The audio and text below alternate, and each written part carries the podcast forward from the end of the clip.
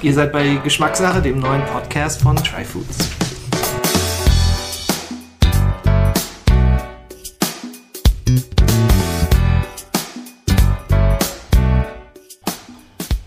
Heute geht es um ein ganz großes Thema im Bereich der Lebens- und Genussmittel, und zwar das Thema Qualität. Wie finde ich eigentlich gute Lebensmittel? Worauf kann ich achten? Genau darüber möchte ich mit Dirk Hohnsträter sprechen. Er ist Kulturwissenschaftler, Autor und Experte für kulturelle Aspekte der Wirtschaft. Er leitet die Forschungsstelle Konsumkultur der Universität Hildesheim und ist auch Gastprofessor an der UDK in Berlin. Und Dirk hat ein bemerkenswertes Buch geschrieben mit dem Titel Qualität. Von der Kunst, gut gemachte Dinge zu entdecken, klug zu wählen und genussvoll zu leben. Und genau darüber möchte ich mit ihm sprechen. Also bleibt dran, wenn ihr wissen wollt, warum wir als Gesellschaft Qualität neu definieren sollten und wie ihr zu Kennerinnen und Kenner guter Lebensmittel werden könnt. Also, viel Spaß!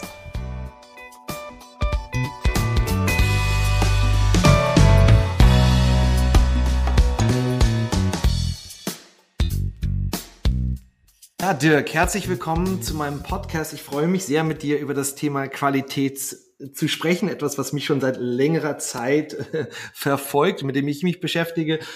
Und ich habe gerade schon gemerkt, dass das wirklich auch ein ganz wichtiges Thema für dich ist. Denn wir hatten gerade technische Probleme und du hast nicht aufgegeben, um Qualität zu erreichen, dass wir weiterhin diese Software benutzen können. Also du gibst wirklich einiges, um auch Qualität in deinem Leben zu haben.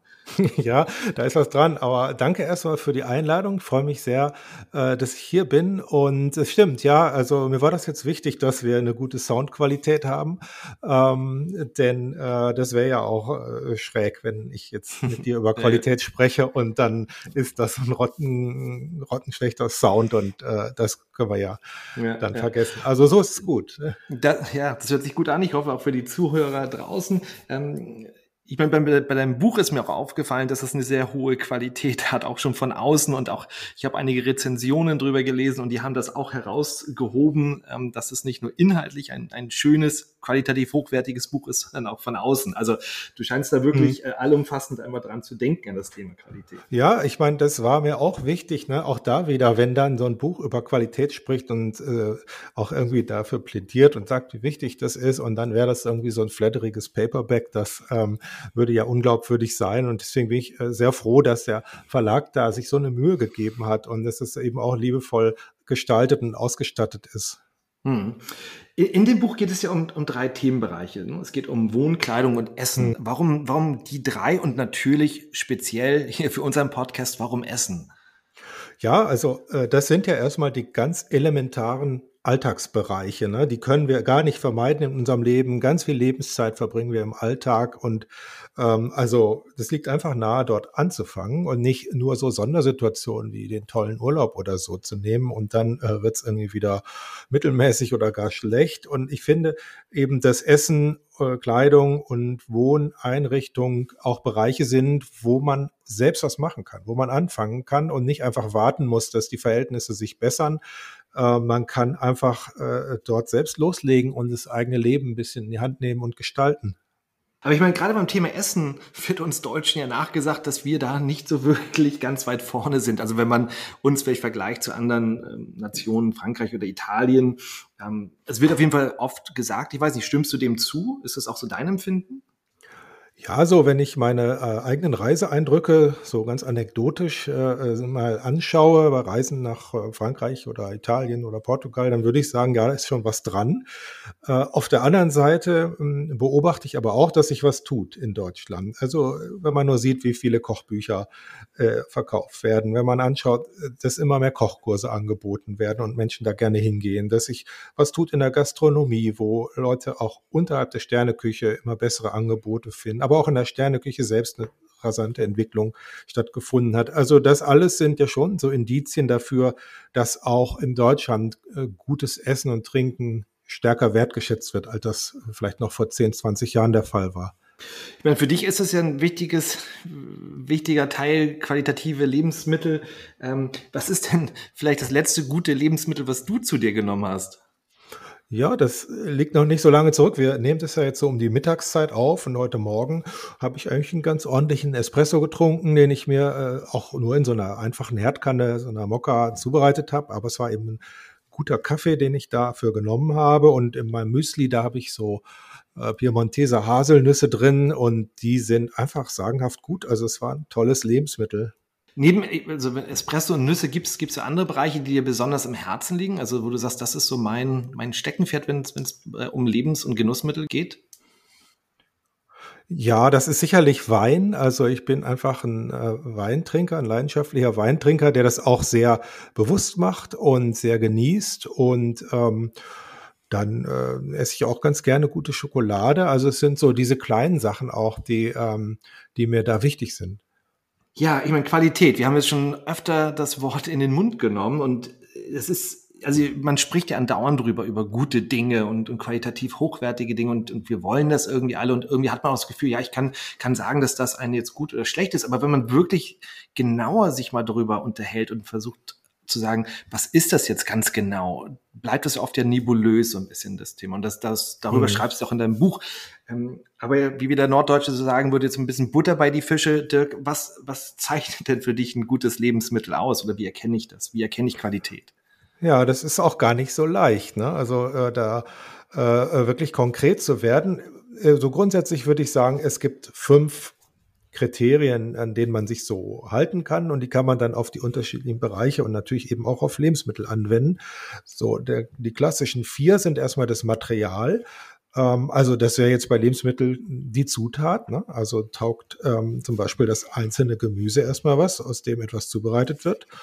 Dann ist es die Verarbeitung. Das ist eben beim Lebensmittel die Zubereitung selbst. Wie wird gekocht? Und dann ist das so, ja, bei der materiellen Kultur und auch so bei Industrieprodukten und so eben die Funktion, die normalerweise immer so im Vordergrund steht. Da kann man sich natürlich bei Ernährung fragen, was soll denn das da sein?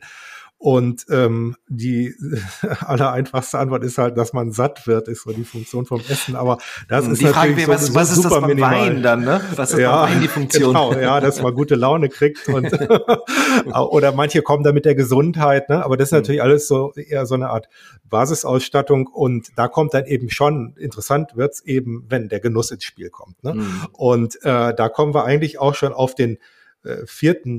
Punkt, nämlich die Form, sage ich immer so, also die Ästhetik, ne? Und da geht's ja um sinnliche Wahrnehmung. Und da sind wir wirklich mittendrin bei dem Lebensmittelthema, weil wir ja mit allen Sinnen da wahrnehmen, ne? Und wenn ich jetzt eben eine Tomate habe, die nur schön rot aussieht, aber die geschmacklich überhaupt nichts transportiert, ne? Dann haben wir da keine gute Qualität.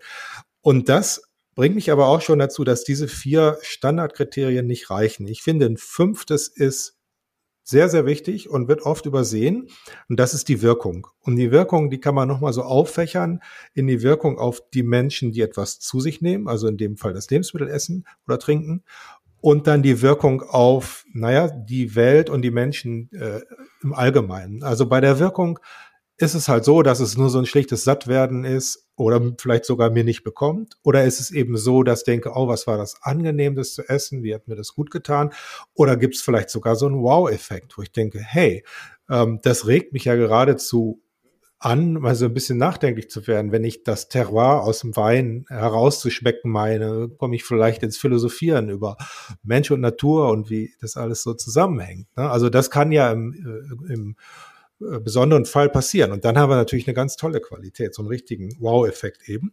Ja, und die Wirkung kann noch auf Mensch und Umwelt bezogen werden, ne? Also People and Planet, wie man jetzt ja immer so sagt. Was macht das Produkt mit denen, die es herstellen? Wie geht's denen eigentlich? Und nicht nur denen, die es konsumieren. Und was macht es mit der Natur, mit der natürlichen Umwelt? Ist es ökologisch nachhaltig? Das sind ja auch Fragen, die wir mittlerweile stellen und die, finde ich, zu einem erweiterten Qualitätsverständnis auch dazu gehören. Ja, das ist ja auch, du schreibst auch in dem Buch, also wenn man diese Bereiche sich anschaut, dass man die sich immer also jetzt nicht nur technisch, sondern eben auch ästhetisch und ethisch anschauen soll. Und das ist ja, glaube ich, gerade auch das, was das Letzte, was die Wirkung auch auf die Welt betrifft. Ne? Ganz genau, ja, so ist es. Und das ist eben oft so das Problem, wenn dann so Testurteile gefällt werden, dass die bestimmte Dimensionen auslassen, ne? Und ein bisschen einseitig oft in Deutschland eben auch sehr technisch sind. Ja, ja. Also ingenieurhaft irgendwie und dabei das Kulinarische dann zu kurz kommt.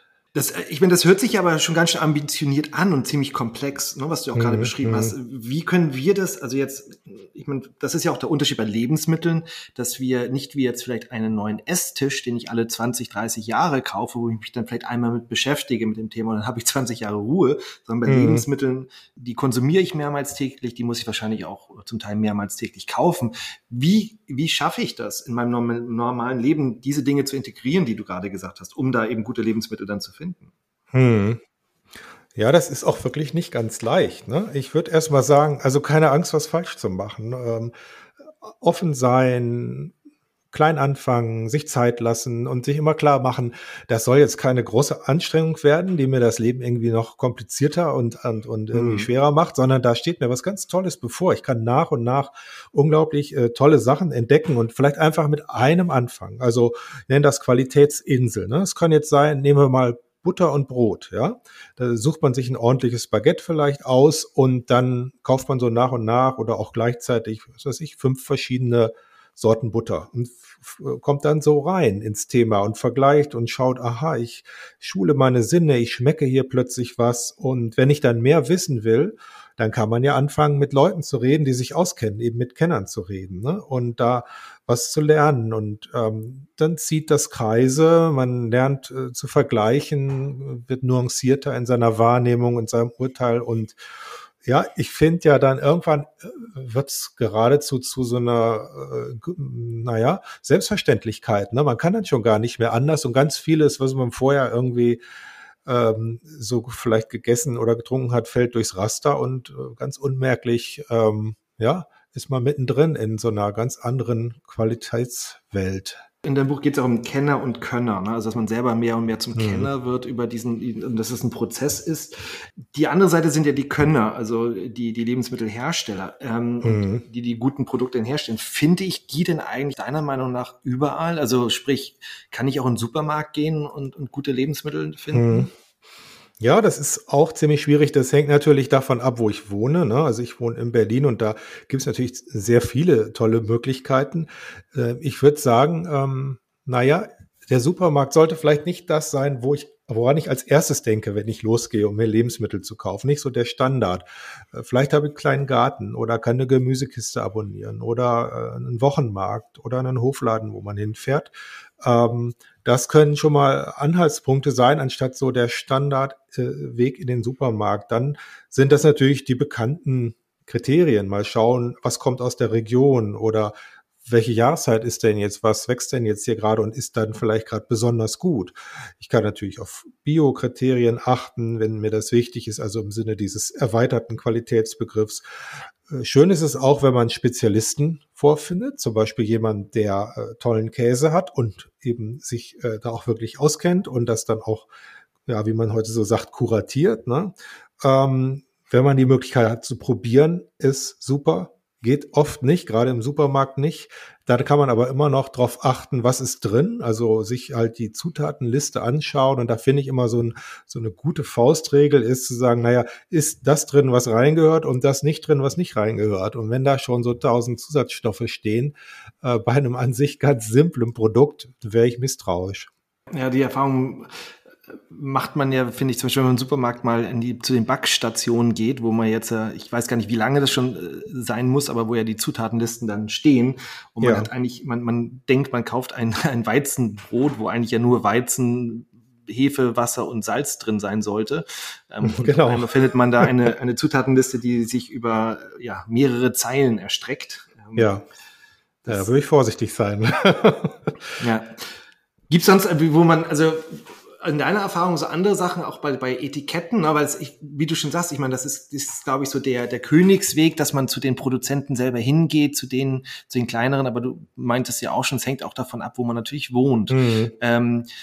Gibt es sonst, wo du sagst, wo du vielleicht gelernt hast, so wenn man jetzt Etiketten sonst sieht, neben den Zutaten auf andere Sachen, auf die man achten kann? Also wenn man jetzt irgendwie im Supermarkt vorm Regal steht und auswählen muss?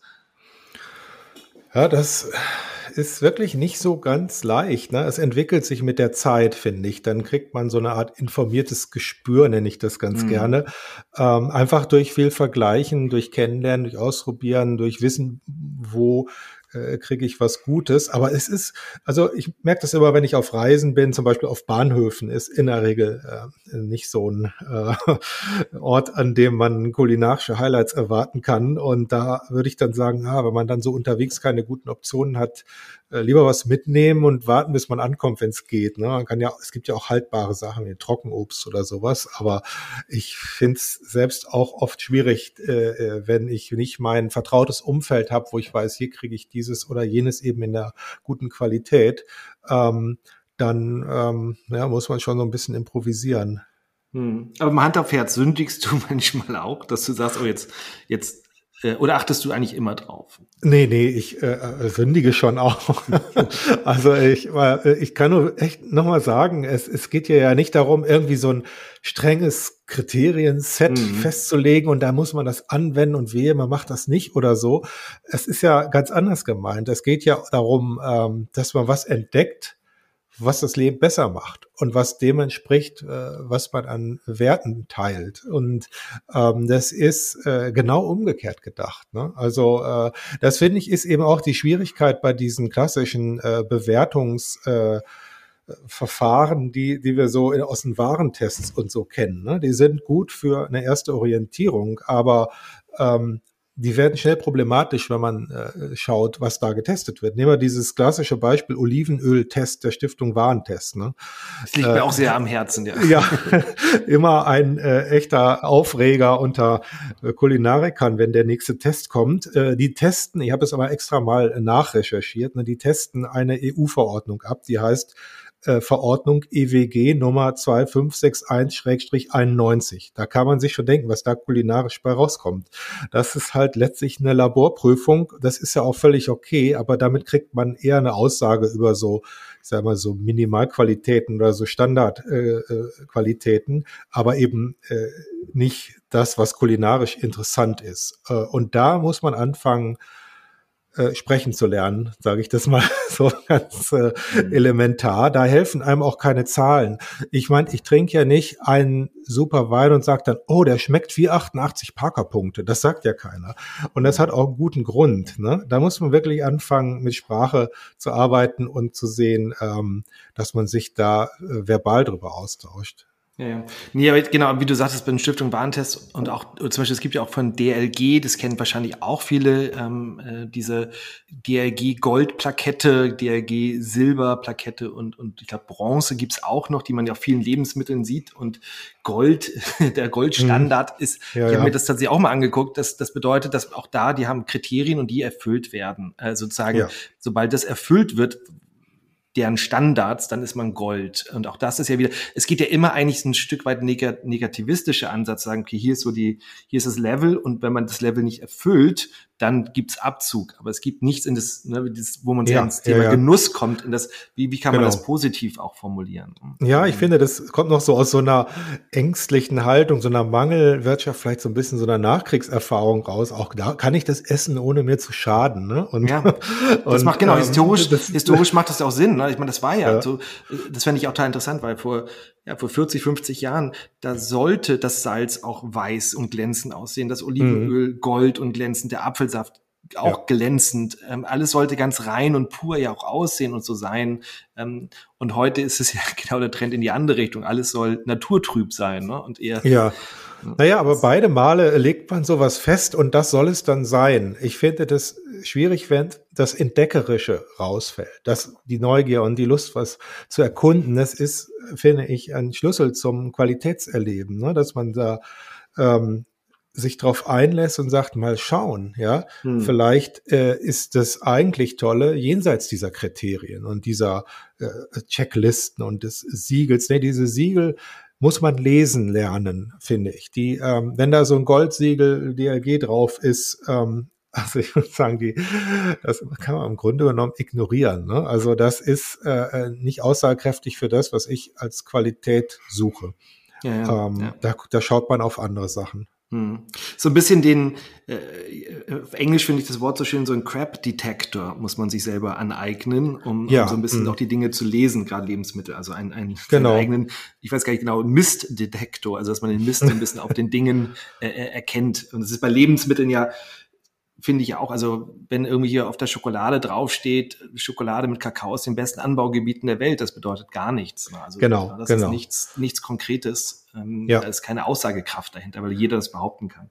Genau, und da wird es interessant, ne? Da kommt man wirklich in so ein Qualitätsverständnis, das einem auch das eigene Urteilen erlaubt. Ne? Und was übrigens auch, was ich super wichtig finde, was das Leben auf eine Art auch viel leichter und einfacher macht, weil so vieles einfach dann durchs Raster fällt. Und dann weiß ich schon, das hatte auch einen Grund, dass die da dieses fette Goldsiegel draufsetzen, weil vielleicht wollen die damit auch ablenken von den Schwächen eines Produktes. Ja, und also da würde ich sagen, ne, das ist fast eher manchmal ein Alarmsignal als irgendwie ein gutes Zeichen.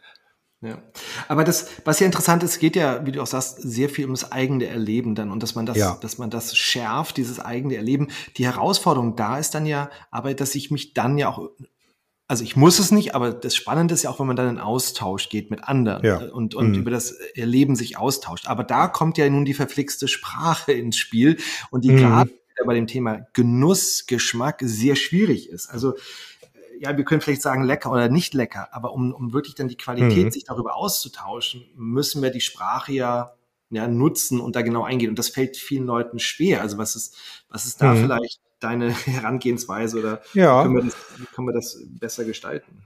Ich finde das einen extrem wichtigen Zusammenhang, das Sprechen lernen über Lebensmittel, über das Essen und Trinken, über das Erleben, das man dabei hat. Und ich denke, man kommt nur hin, durch Übung, durch Praxis, ne, durch Austausch.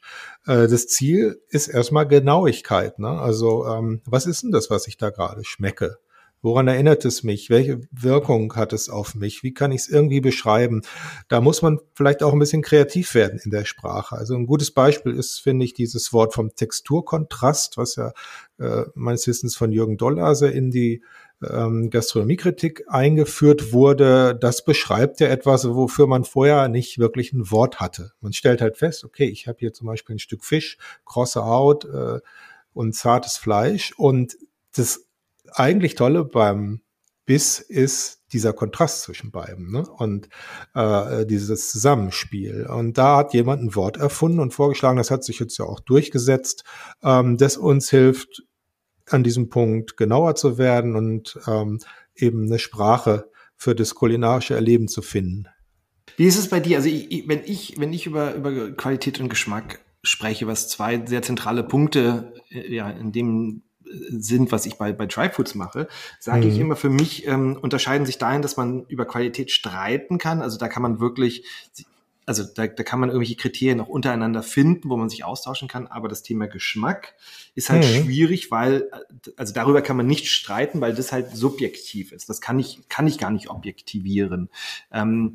Wie siehst du das? Also es ist, weil es ist ja auch ein bisschen, hört sich ja so an, ne, in dem, was du ja auch sagst, dass für dieses Geschmackserlebnis auch immer Teil, diese Wirkung auch immer Teil der Qualität ist. Ja, das finde ich wichtig, da zu unterscheiden. Also Qualität ist nicht identisch mit sozusagen einer Stilvorliebe oder einer Geschmacksvorliebe.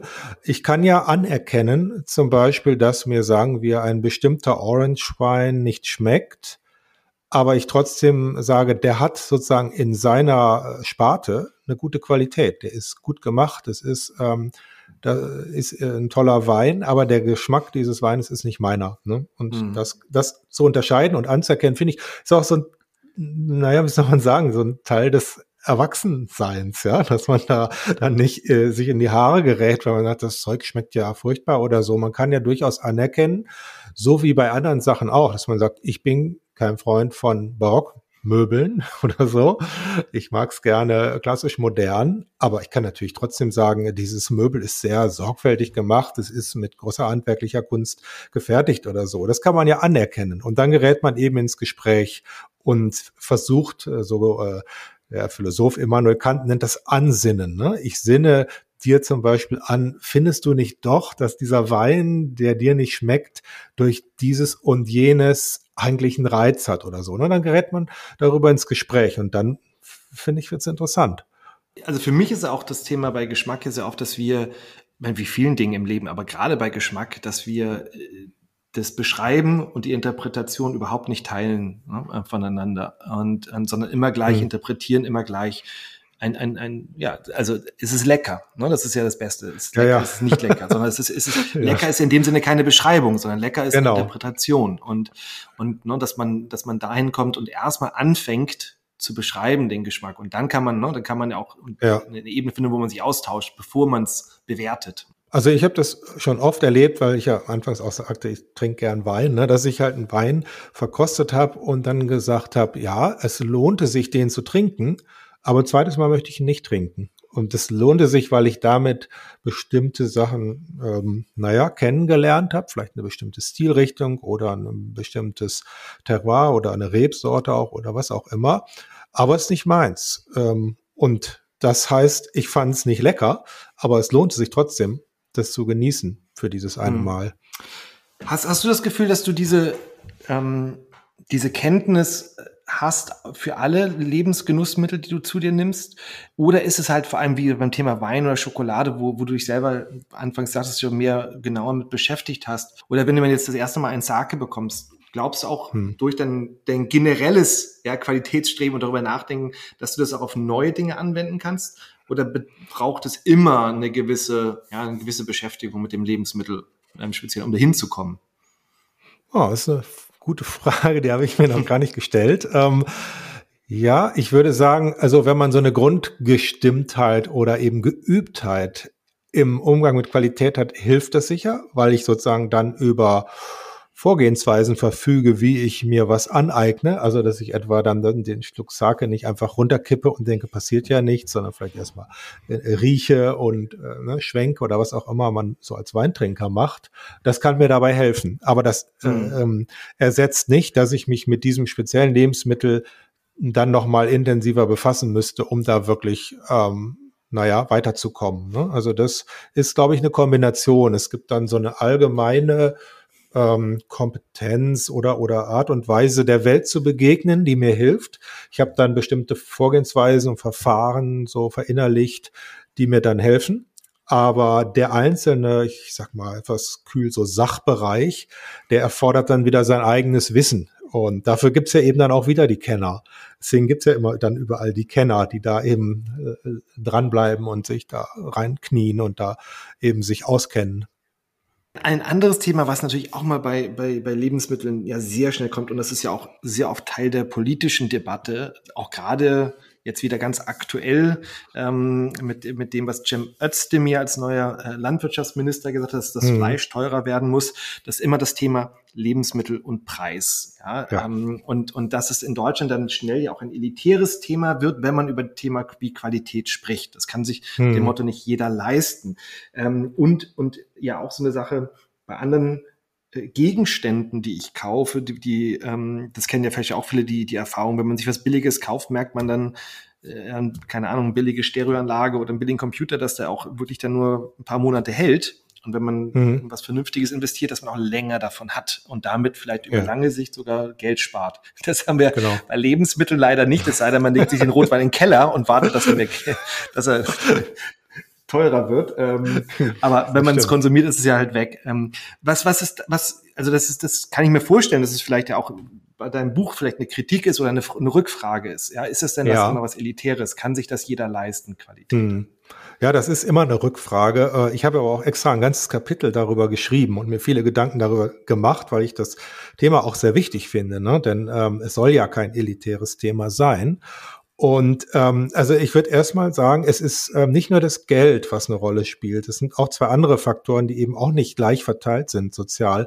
Das ist das Wissen und die Zeit, die man hat. Ne? Es gibt Menschen, die haben sehr viel Geld, aber keine Zeit, sich mit den Dingen auseinanderzusetzen, weil die ständig arbeiten oder so. Oder es gibt Leute, die haben keine Lust, sich da irgendwie intellektuell reinzuknien und ihnen fehlt das Wissen und dann bleibt es bei so subjektiven Eindrücken. Also es sind 3 Faktoren, die im Grunde genommen sozusagen Voraussetzungen für die Beschäftigung mit Qualität sind. Aber wenn wir jetzt mal den Preis herausheben und uns damit befassen, also dann würde ich so 3 Sachen dazu sagen. Also das erste ist, ich würde vorsichtig sein, ob das nicht manchmal zu schnell gesagt wird, gerade von politischer Seite, um sich die Diskussion über Qualität, die auch unbequem sein kann, weil zum Beispiel auch die Art, wie wir eben Landwirtschaft betreiben, im Mainstream eben in Frage stellt. Also ob man das nicht schnell vorschiebt, weil das ist, was jeder versteht. Dann sagt man, das ist sowieso teuer und Luxus und elitär und Snob und was auch immer, um sich das Thema vom Leib zu halten. Da wäre ich immer erstmal vorsichtig. Aber wenn wir das jetzt mal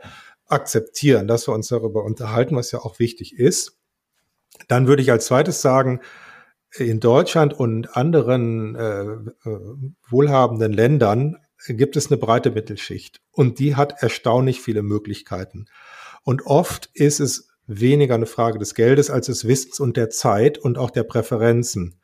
Das möchte ich schon behaupten. Also es gibt ja dieses berühmte Diktum, dass man in Deutschland statistisch gesehen mehr Geld für Motorenöl als für Olivenöl ausgibt. Und also das sagt eigentlich viel, ne? Und da geht's eben auch darum, wo geht das Geld hin und nicht, ist das Geld überhaupt da. Und jetzt aber trotzdem nochmal, wenn es den Fall, den gibt's ja auch, ne? Also Studierende oder Menschen mit geringem Einkommen, da ist das Geld knapp. Das ist einfach eine Realität. Da würde ich sagen, ja, da ist ein bisschen Einfallsreichtum gefragt, ne? Also es gibt ja auch so Vergleiche, was kostet das mit so einer, sagen wir mal, 5-köpfigen Familie bei McDonald's essen zu gehen und was würde das Kochen mit regionalen Zutaten kosten? Und dann stellt sich oft heraus, das kostet sogar weniger. Man muss nur dann eben kochen lernen. Und da ist sozusagen eine Schraube, wo dran gedreht werden könnte. Und dann eben das vorhin schon erwähnte Konzept oder die Idee der Qualitätsinsel, ne? Klein anfangen, einen Bereich rausgreifen. Ich kannte mal jemanden, der in einem Laden arbeitete, also jemand, der jetzt kein Topverdiener war, der sagte, ich fahre für die Butter, die ich gerne esse, immer durch die ganze Stadt. Das ist mein kleiner Luxus, das nehme ich mir raus. Ich fand das so eine ganz tolle und irgendwie auch rührende Geschichte. Das war dem so wichtig und das hat mich auch so ein bisschen inspiriert, diese Idee mit der Qualitätsinsel zu entwickeln. Besser so und ein paar Highlights als überall nur Mittelmaß, ne? Also das wäre dann mein Vorschlag. Das war meine Eingangsfrage auch zu den Deutschen, inwieweit wir qualitätsbetont sind, was Lebensmittel angeht. Aber das ist ja weiterhin in dieser politischen Debatte. Ich kann mich auch noch erinnern, vor einigen Jahren wurde Peer Steinbrück ja gerügt, oder gab es ja fast einen Shitstorm, als er als SPD-Politiker mal sagte, er kaufe nur einen Pinot Grigio, der über 5 € kostet. Ja. Und dass man in Deutschland halt als Politiker sich auch nicht im Sterne-Restaurant sehen lassen darf, aber in Frankreich, wenn man es nicht tut, wird man nicht gewählt. Andersrum, in Deutschland wird nicht hinterfragt, jetzt kommen wir vielleicht zum Thema Kleidung, wenn ein Politiker vielleicht einen Maßanzug trägt, der 1.000 € kostet, oder ein Auto fährt, das 100.000 € kostet. Ja. Das scheint ja doch weiterhin dann zu sein, dass da bestimmte Kriterien bei Lebensmitteln nicht so gelten.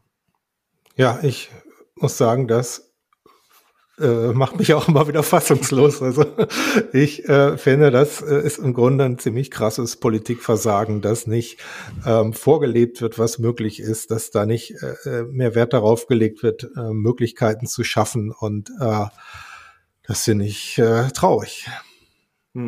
Ja, und das ist, ich meine, deswegen finde ich es sehr interessant, was du gesagt hast über das Thema halt auch Wirkung, dass es eben ja ganz wichtig, diese Wirkung auch auf die Welt ist und dass das ja oft ja nicht eingerechnet wird, ne? Was ja. Ist die Wirkung auf die Welt, wenn ich Schweinefilet für 2 € das Kilo kaufe? Ja?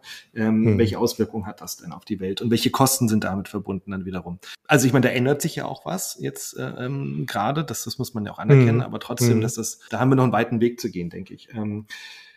Aber das bringt mich ja auch nochmal eben zu dieser anderen Ebene, also wir haben die jetzt ja schon immer mal angestrichen, also es geht ja auf der einen Seite in dem Buch sehr stark darum, was kann da jeder Einzelne tun, also auf einer individuellen Ebene, wie finde ich Qualität für mich, also du benutzt ja auch die Wörter wie so Selbstbestimmung, dass man selbstbestimmt Qualität für sich sucht und für sich irgendwo auch ja definiert dann aus diesen Kriterien, die du genannt hast, aber ist es möglich, ja, das Qualität eben auf ein gemeinschaftliches Level zu heben, dass wir uns einigen können. Also diese Stiftung Warentest und DLG scheinen das ja nicht richtig hinzubekommen, dass das funktioniert. Also das ist ja irgendwie ein Versuch, Qualität zu standardisieren dort drinne, aber er ist nicht der richtige Weg, wie du ja auch sagst. Gibt es denn für dich einen richtigen Weg oder Beispiele, wie man sowas machen kann, dass man auch eben einen Konsens hat, gemeinschaftlich, gesellschaftlich? Ja, ich will jetzt gar nicht sagen, dass die Stiftung Warentest einen falschen Weg geht. Die ist ja für vieles hilfreich und hat, glaube ich, auch einen ziemlich großen Erfolg. Also viele Menschen achten beim Kauf von bestimmten Produkten auf diese Testurteile. Aber bei dem Kulinarischen, bei Ernährung, würde ich eben sagen, ist das begrenzt. Ne? Ja. Und meine Frage dreht sich ja auch nur ums Kulinarische. Geht ja um Lebensmittel. Also ne? Und genau, ich frage mich jetzt, ob das so wichtig ist, dass wir da einen gesellschaftlichen Konsens haben über das, was Qualität ist. Ich fände es viel wichtiger, dass überhaupt die Beschäftigung damit in Gang gebracht wird. Dass Menschen irgendwie aufgeschlossener damit umgehen, Routinen durchbrechen, bereit sind, sich mit Alternativen auseinanderzusetzen. Also das finde ich eigentlich eher das politische Ziel, also einen Raum zu schaffen, der das ermöglicht und auch fördert, was Menschen da machen, die dass man ja immer mehr beobachten kann, eben die einfach tolle Sachen machen, und zwar eben, indem sie meinetwegen ein Restaurant machen, wo wirklich auf alle Aspekte von Qualität geachtet wird und nicht nur eins, also nur irgendwie, dass das Top-Zutaten sind oder so, sondern wo es auch darum geht, wie fühlt sich der Gast im Raum, wie fühlt er sich am nächsten Morgen, wie geht es den Mitarbeitern und so weiter. Ne? Also, dass sowas passiert ja und das zu würdigen und auszuzeichnen und hervorzuheben und zu sagen, guck mal, was hier alles los ist, ja, was daran könnten mehr Leute teilhaben, das könnte andere ermutigen, was Ähnliches zu machen. Also das finde ich wichtig, dass da Bewegung reinkommt und nicht immer so dieses, das ist ja zu teuer, dann essen wir alle wieder die Currywurst. Das ist so fantasielos und diese Art von, gesellschaftlicher Kreativität, die würde ich echt begrüßen. Aber ich muss doch nochmal nachhaken, aber das ist den ersten Schritt, da gebe ich dir komplett recht, dass man das in Gange kriegen muss. Aber muss man nicht irgendwann dann trotzdem doch irgendwie hinkommen, dass, wenn man auch gerade politisch das und gesellschaftlich voranbringen will, gewisse, auf vielleicht nicht einen kompletten Konsens, aber gewisse Parameter gemeinsam nehmen und sagen, wie beurteilen wir das jetzt, wenn wir uns dieses Restaurant anschauen, ne, gemeinsam. Also wie weit, welche Dinge schauen wir uns an, um zu sagen, ob das jetzt ein gutes oder ein Leuchtturm ist. Aber braucht es nicht das doch irgendwie, dass man dann, dass man wirklich sagt, also zum Beispiel das Thema, braucht es ein Bio-Zertifikat? Ja, nein, ist das wichtig? Was sind so bestimmte Kriterien, die da sein müssen? Ja, es ist halt schwierig, wenn ich auf welcher Ebene das dann kodifiziert wird. Ne? Also es gibt ja Kriterien, es gibt ja jede Menge Normen und EU-Verordnungen und so und die gehen eben dann oft auch nach hinten los. Dann müssen irgendwie die Gurken gerade sein oder sowas. Und das ist halt auch ein Risiko, dass dann zu viel reglementiert wird. Ich habe mit Leuten gesprochen, die Biozertifizierung ablehnen, aber nicht, weil die nicht erfüllen würden, sondern die übertreffen die sogar. Also Winzer, ne, habe ich gesprochen. Die sind noch viel konsequenter, als das ein Standard, sagen wir mal, Biolandsiegel vorsieht. Aber die lehnen das ab wegen der damit verbundenen Bürokratie und der Kosten. Und die wollen sich das nicht vorschreiben lassen. Und wenn wir das alles regeln, dann zwängen wir denen das auf, obwohl die sogar noch ein viel ambitionierteres Qualitätsverständnis haben, als wenn man eben überall das Siegel drauf macht.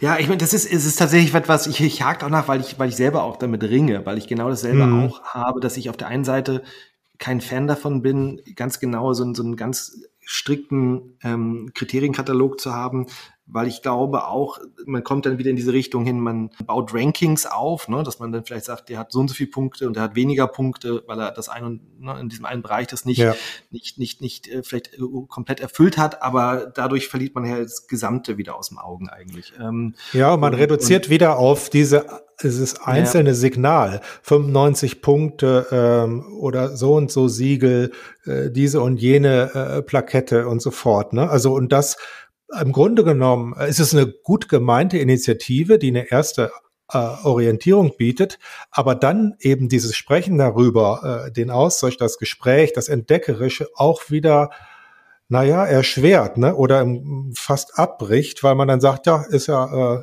erledigt jetzt, ne, ist ja das Siegel drauf, ist also gut.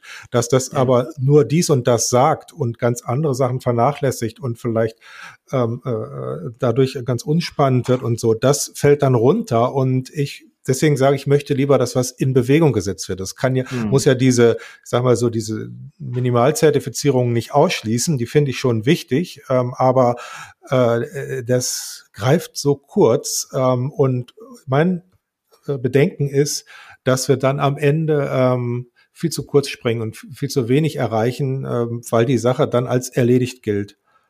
Es ist immer interessant, weil ich mache ja selber auch Tastings zu unterschiedlichen Themen und natürlich werde ich oft dann auch gefragt, eben genau diese Themen, wie finde ich denn jetzt eine gute Schokolade oder ein gutes Olivenöl, ne? Und worauf kann ich halt achten? Ich das aber auch versuche immer zu sagen, dass ich schon einige Tipps gebe, aber immer denke ich auch damit sage, dass das nicht das Ende des Liedes ist oder dass es nur einige Kriterien sind, die auf die man vielleicht achten kann, die als Einstieg erstmal helfen können, ne? Dass man die und die Dinge mal sich genauer anschaut, aber dass es eben nicht allumfassend ist, was man da sagen kann. Und das ist vielleicht der richtige Weg.